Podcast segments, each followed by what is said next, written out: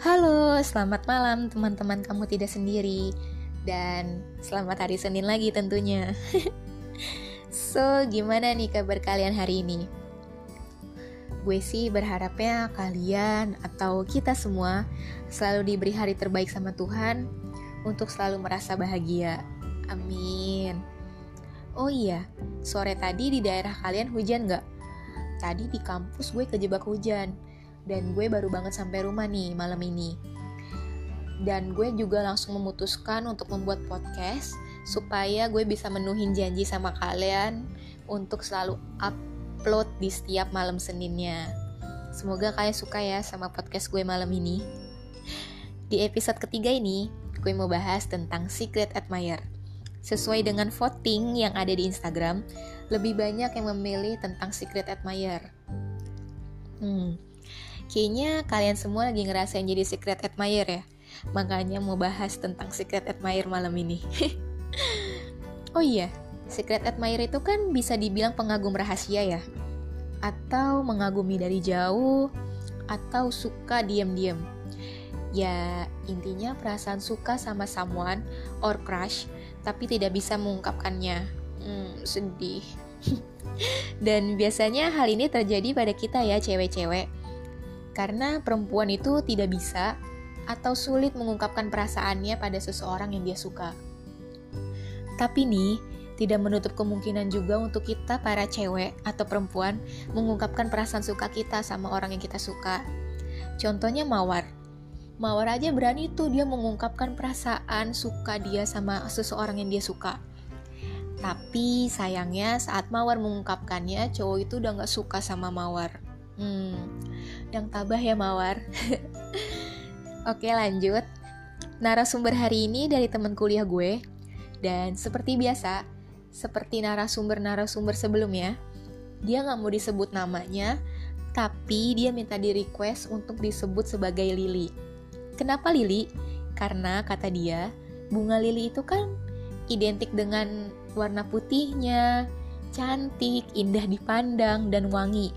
Dan dia pengen banget semua uh, kriteria bunga lili itu ada di diri dia. Tapi sayangnya gak ada di diri dia satupun. Bercanda-bercanda. Dia ini teman deket gue di kampus. Dan dia punya pengalaman menjadi secret admirer waktu S M A. Ya. Jadi begini ceritanya. Lili ini waktu masih kelas sepuluh, dia udah punya pacar. Hmm, gue kelas sepuluh masih belum punya pacar. Cerita ngenes banget. Dan dia itu kurang memperhatikan sekitarnya, saking bucinnya dulu sama pacarnya. Dan setelah dia putus sama pacarnya, itu sekitar kelas sebelas S M A, dia baru memperhatikan sekitarnya. Lili ini termasuk anak yang pendiam di S M A. Tapi gak pendiam juga sih, ya kayak biasa aja gitu. Dan someone yang dia suka ini adalah anak yang aktif di lingkungan sekolah, atau bisa dibilang dia anak yang gaul. Oh iya, ngomong-ngomong gaul, menurut pandangan kalian nih, gaul itu apa sih? Apa gaul harus selalu punya followers yang banyak?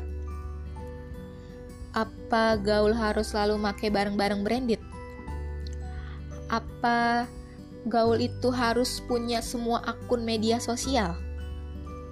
Atau gaul itu yang e, berbau kekinian gitu, apa itu disebut gaul? Hmm, I think no. Gue kurang setuju sama pernyataan itu. Karena menurut gue, gaul yang sesungguhnya itu kita punya banyak relasi atau temen di dunia nyata. Bukan cuma sekedar followers di media sosial. Karena media sosial itu ya ada on-off-nya. Atau ada online dan offline-nya juga. Jadi mereka tidak bisa dibilang real teman kita. Karena mereka bisa online dan bisa offline juga buat kita. Dan gaul menurut gue, itu adalah bagaimana kita bisa menyesuaikan diri dimanapun. Jadi kalau menurut kalian gaul itu selalu berbau tentang hal-hal kekinian, sorry banget nih, gue kurang setuju. Karena hal yang kekinian pun mereka juga bisa hilang dimakan zaman atau dimakan waktu. Ayo, siapa yang setuju sama gue? yang setuju sama gue kita temenan, yang gak setuju ya kalian tetap temen gue kok. Oke, lanjut nih ya ke laptop. Samuannya Endo ini anak gaul katanya. Oh iya, Lili ini baru tahu samuannya itu dari temen-temennya yang selalu ngomongin cowok ini. Kata temen-temennya, eh dia cakep ya, sayang aja kurang tinggi. Dan awalnya nih, Lili ini gak suka sama si Samuan. Dia masih biasa aja waktu itu. Bahkan bisa dibilang si Lili ini ngejudge bahwa si Samuan ini kayak cowok-cowok pada umumnya, nothing spesial lah dari si Samuan ini. Dan suatu hari saat Lili lagi study tour, ternyata dia satu bis sama si Samuan. Temen-temennya pada kegirangan, katanya bisa satu bis sama cowok ganteng. Tapi si Lili biasa aja. Terus nih, si Lili tiba-tiba butuh tisu kering. Untuk apanya gue gak tahu. Dia bener-bener gak mau cerita itu dia butuh tisu kering untuk apa. Jadi aneh kan ya, dia tuh bener-bener gak mau nyebutin dia butuh tisu kering untuk apa. Bikin persepsi orang tuh negatif aja gitu bawaannya. Kalian bisa pikirin sendiri deh, Lili itu butuh tisu kering untuk apa. Dan si Samuan dengan berbaik hati ngasih tisu kering ke si Lili. Dan disitulah benih-benih cinta dimulai. Dari gak suka jadi suka, itu hal yang biasa menurut gue. Karena hati manusia memang mudah berubah-ubah. Dan dalam pelajaran psikologi umum, dosen gue pernah bilang bahwa otak manusia itu tidak bisa menerima kata tolakan. Contohnya nih, gue harus bisa lupain dia. Atau begini, gak, lu gak boleh suka sama dia. Jadi, semakin sering kita memikirkan hal itu, atau semakin sering kita memaksakan otak kita untuk melupakan, menolak akan hal-hal tersebut, maka semakin sering juga kita memikirkan orang itu. Nah, biasanya dari pemikiran itulah kita bisa jadi suka sama seseorang. Tuh, makanya kalau mau ngelupain orang tuh gak usah yang dipikir-pikirin terus. Nanti kita malah jadi gak bisa lupa sama seseorang. Atau, kita kalau gak suka sama seseorang, ya jangan terlalu dipikirin juga, nanti kita malah bisa jadi suka sama seseorang. Ayo, dirubah ya mindset ya teman-teman. Si Lili ini udah mulai suka sama si Samuan dan mulai menjadi secret admirer. Dia mulai curi-curi pandang sama si Samuan, mulai suka nyari-nyari si Samuan kalau nggak ketemu. Pokoknya semua hal yang biasa dilakuin oleh para secret admirer. Kata si Lili, kelas dia sama kelas si Samuan ini sampingan atau bersebelahan. Jadi si Lili emang sering banget ketemu sama si Samuan, tapi nggak pernah ngobrol karena si karena si Lili ini malu. Jadi cuma sekedar ngeliat aja. Hmm, dasar cewek. Si Samuan ini salah satu cowok yang Lili follow Instagramnya, selain cowok-cowok temen kelasnya. Dan selain dari itu, Lili nggak follow yang lain, walaupun temen angkatan satu S M A. Jadi ini satu S M A nih angkatan dia, walaupun banyak cowok tuh nggak dia follow, dia tuh cuma follow si Samuan sama teman-teman kelasan cowoknya doang. Selain dari itu, Lili nggak follow, saking dia setianya sama si Samuan. Oh iya, secret admirer itu kan pengagum rahasia ya. Lili ini tipe orang yang kalau suka sama seseorang, dia gak mau cerita ke siapapun, walaupun ke sahabatnya sendiri. Jadi, dia benar-benar mendem perasaannya sendirian. Sampai suatu ketika, Lili makin mendem perasaannya saat teman dekatnya cerita kalau dia suka sama si Samuan. Saat itu, Lili lagi nganterin temennya pulang sekolah, yang nebeng bareng dia. Perbincangan di atas motor dimulai saat temennya Lili yang bilang, "Jujur ya, Li, tapi lu jangan bilang siapa-siapa." Dijawab sama Lili, "Iya, buset deh, apaan sih?" Terus kata temennya, "Gue kayaknya suka deh sama si Samuan, karena dia tuh beda dari yang lain." "Lu suka cetan ya sama Samuan?" kata temennya. Terus Lili bilang, "Enggak kok, gue cuma suka lihat aja, kata Lily gitu. Dan dari situ Lily bener-bener makin gak mau cerita ke siapapun kalau dia suka sama si Samuan.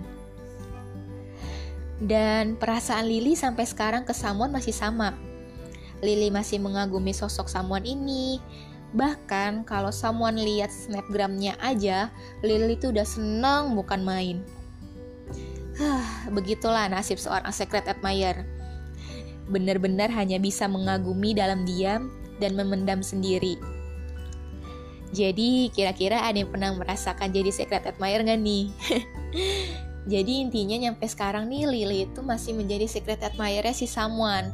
Walaupun mereka udah beda kampus, udah, udah gak pernah ketemu, tapi Lily benar-benar masih mengagumi sosok si Samuan ini. Atau kalian nih ada yang lagi mengalami nggak jadi jadi secret admirer ini? Atau ada yang nggak pernah mengalami sama sekali jadi secret admirer? Tenang, kamu tidak sendiri. Buktinya Lily pernah mengalami hal seperti itu. Bahkan sampai saat ini, yang tadi gue bilang dia tuh masih suka sama si Samuan. Aduh. Jadi nih menurut gue untuk kalian para secret admirer, kita tidak salah mengagumi atau menjadi sosok pengagum seseorang. Bahkan menurut gue itu hal yang lumrah, karena kita sebagai manusia pasti akan berada di fase itu. Yang salah dari secret admirer adalah menaruh harapan atau menaruh ekspektasi yang tinggi kepada orang tersebut. Karena bagaimana dia mau tahu perasaan kita kalau kita hanya sebagai seorang pengagum rahasia. Jadi salah besar jika kita menaruh harapan kepada orang tersebut. Itu akan menyakiti diri kita sendiri menurut gue. Dan menurut gue juga jangan terlalu lama menjadi seorang secret admirer. Kita harus bisa membuka hati kita untuk orang-orang yang ada di sekitar kita juga. Karena siapa tahu di balik kita menunggu atau mengagumi seseorang, ada juga orang yang sedang menjadi secret admirer kita. Jadi jangan terlalu terpaku pada satu hal aja. Tapi bukan berarti juga kita harus membuka diri untuk semua orang ya teman-teman. Oke, gue rasa cukup podcast malam ini. Jangan lupa follow Instagram gue et bungat dua puluh tujuh untuk kritik dan saran yang membangun, supaya podcast Kamu Tidak Sendiri menjadi lebih baik ke depannya. Mohon maaf jika banyak kekurangan dari podcast ini. Dan jika ada nilai positifnya, boleh banget diambil. Tapi kalau nggak ada, ya jangan diambil tentunya. Gue Bunga dari Kamu Tidak Sendiri, dengan berbagai macam pengalaman yang menyadari bahwa kamu tidak sendiri. Good night teman-teman.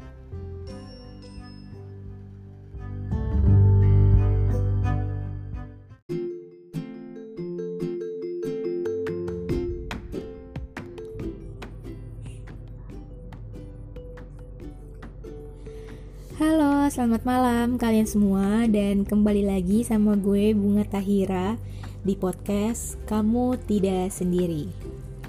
By the way, gue meminta maaf sebelumnya karena Senin lalu gue tidak upload podcast seperti yang sudah gue janjikan di awal. Karena mood gue lagi kurang mendukung untuk membuat podcast, takut nanti hasilnya tidak maksimal. Jadi gue memutuskan untuk tidak siaran Senin kemarin. Dan hari ini gue kembali lagi untuk menemani malam Senin kalian. Oh iya lupa, selamat tahun baru untuk kalian semua. Semoga di tahun ini kita semua selalu diberi kesehatan, kebahagiaan, keberkahan, hmm, terus juga bisa menjadi pribadi yang lebih baik lagi. Dan semoga juga di tahun ini segala pencapaian yang belum tercapai di tahun sebelumnya dapat tercapai di tahun ini. Amin. Dan tadi gue sengaja di awal pembukaannya agak sedikit berbeda, supaya di tahun yang baru ini kalian tidak merasa bosan mendengarkan podcast gue. Semoga juga kalian akan selalu suka sama podcast-podcast gue. Jadi kalian akan selalu menunggu dan menanti podcast gue di setiap malam Senin. Oke, di podcast kali ini gue mau bahas tentang suatu pembahasan yang umum dan sering dibicarakan belakangan ini. Sesuai dengan judul yang tertera, gue mau bahas tentang insecure. Kenapa gue gak bahas tentang cinta-cintaan lagi?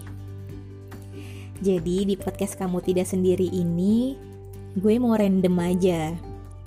Jadi gue tidak melulu membahas tentang cinta terhadap pasangan, doi, ataupun gebetan. Tapi gue juga mau bahas tentang cinta kepada diri sendiri, kepada keluarga, kepada teman, kepada sahabat. Ya, intinya kalian tidak akan merasa sendiri. Gitu aja sih sebenarnya. Oke, balik lagi. Dan kenapa gue memilih membahas tentang insecure? Jadi begini ceritanya. Akhir tahun kemarin, tepatnya tanggal tiga puluh satu Desember, gue habis nonton film Imperfect. Yang secara garis besar Yang secara garis besar membahas seorang wanita yang merasa insecure terhadap dirinya. Dan biasanya nih, emang insecure itu sering terjadi, terutama bagi kita ya cewek-cewek. Tapi tidak menutup kemungkinan juga untuk cowok-cowok merasa insecure. Tapi juga kebanyakan tapi anjir. Menurut gue cowok itu sedikit kemungkinan untuk merasa insecure, karena mereka tidak terlalu memikirkan hal-hal yang tidak penting menurut mereka. Beda sama perempuan. Kalau perempuan itu hal yang belum terjadi aja sama mereka udah dipikirin. Jadi ya wajar aja wanita sering merasa insecure, ya gak sih? Dan gue lupa ngingetin, jadi di podcast kali ini tuh su- Sudut pandangnya itu bukan dari salah satu narasumber, melainkan dari sebuah film yang menurut gue cukup menarik sih untuk gue bahas. Dan sedikit ada sudut pandang dari gue nya juga, maksudnya ada sebagian kisah gue yang gue tuangkan di podcast kali ini.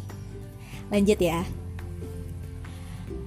Yang gue rasain atau yang gue lihat di sekeliling gue, perempuan itu selalu merasa kurang sama apa yang ada di dalam dirinya. Dan menurut gue, kenapa perempuan selalu merasa insecure terhadap dirinya? Karena kita sebagai perempuan selalu terpaku dengan standar kecantikan yang terlalu sempurna. Seperti badan yang ideal, kulit putih, rambut lurus. Pokoknya tipe-tipe cewek-cewek yang perfect gitulah, atau bisa dibilang kesempurnaan lainnya. Apalagi nih di zaman sekarang, perempuan dengan penampilan kayak gitu tuh, yang kulitnya putih, badannya langsing, itu tuh paling dihargai, paling diistimewakan, paling dihormati. Dan jadi itu perempuan yang fisiknya atau yang penampilan yang gak menarik tuh ya ya udahlah, dilewatin aja gitu kan.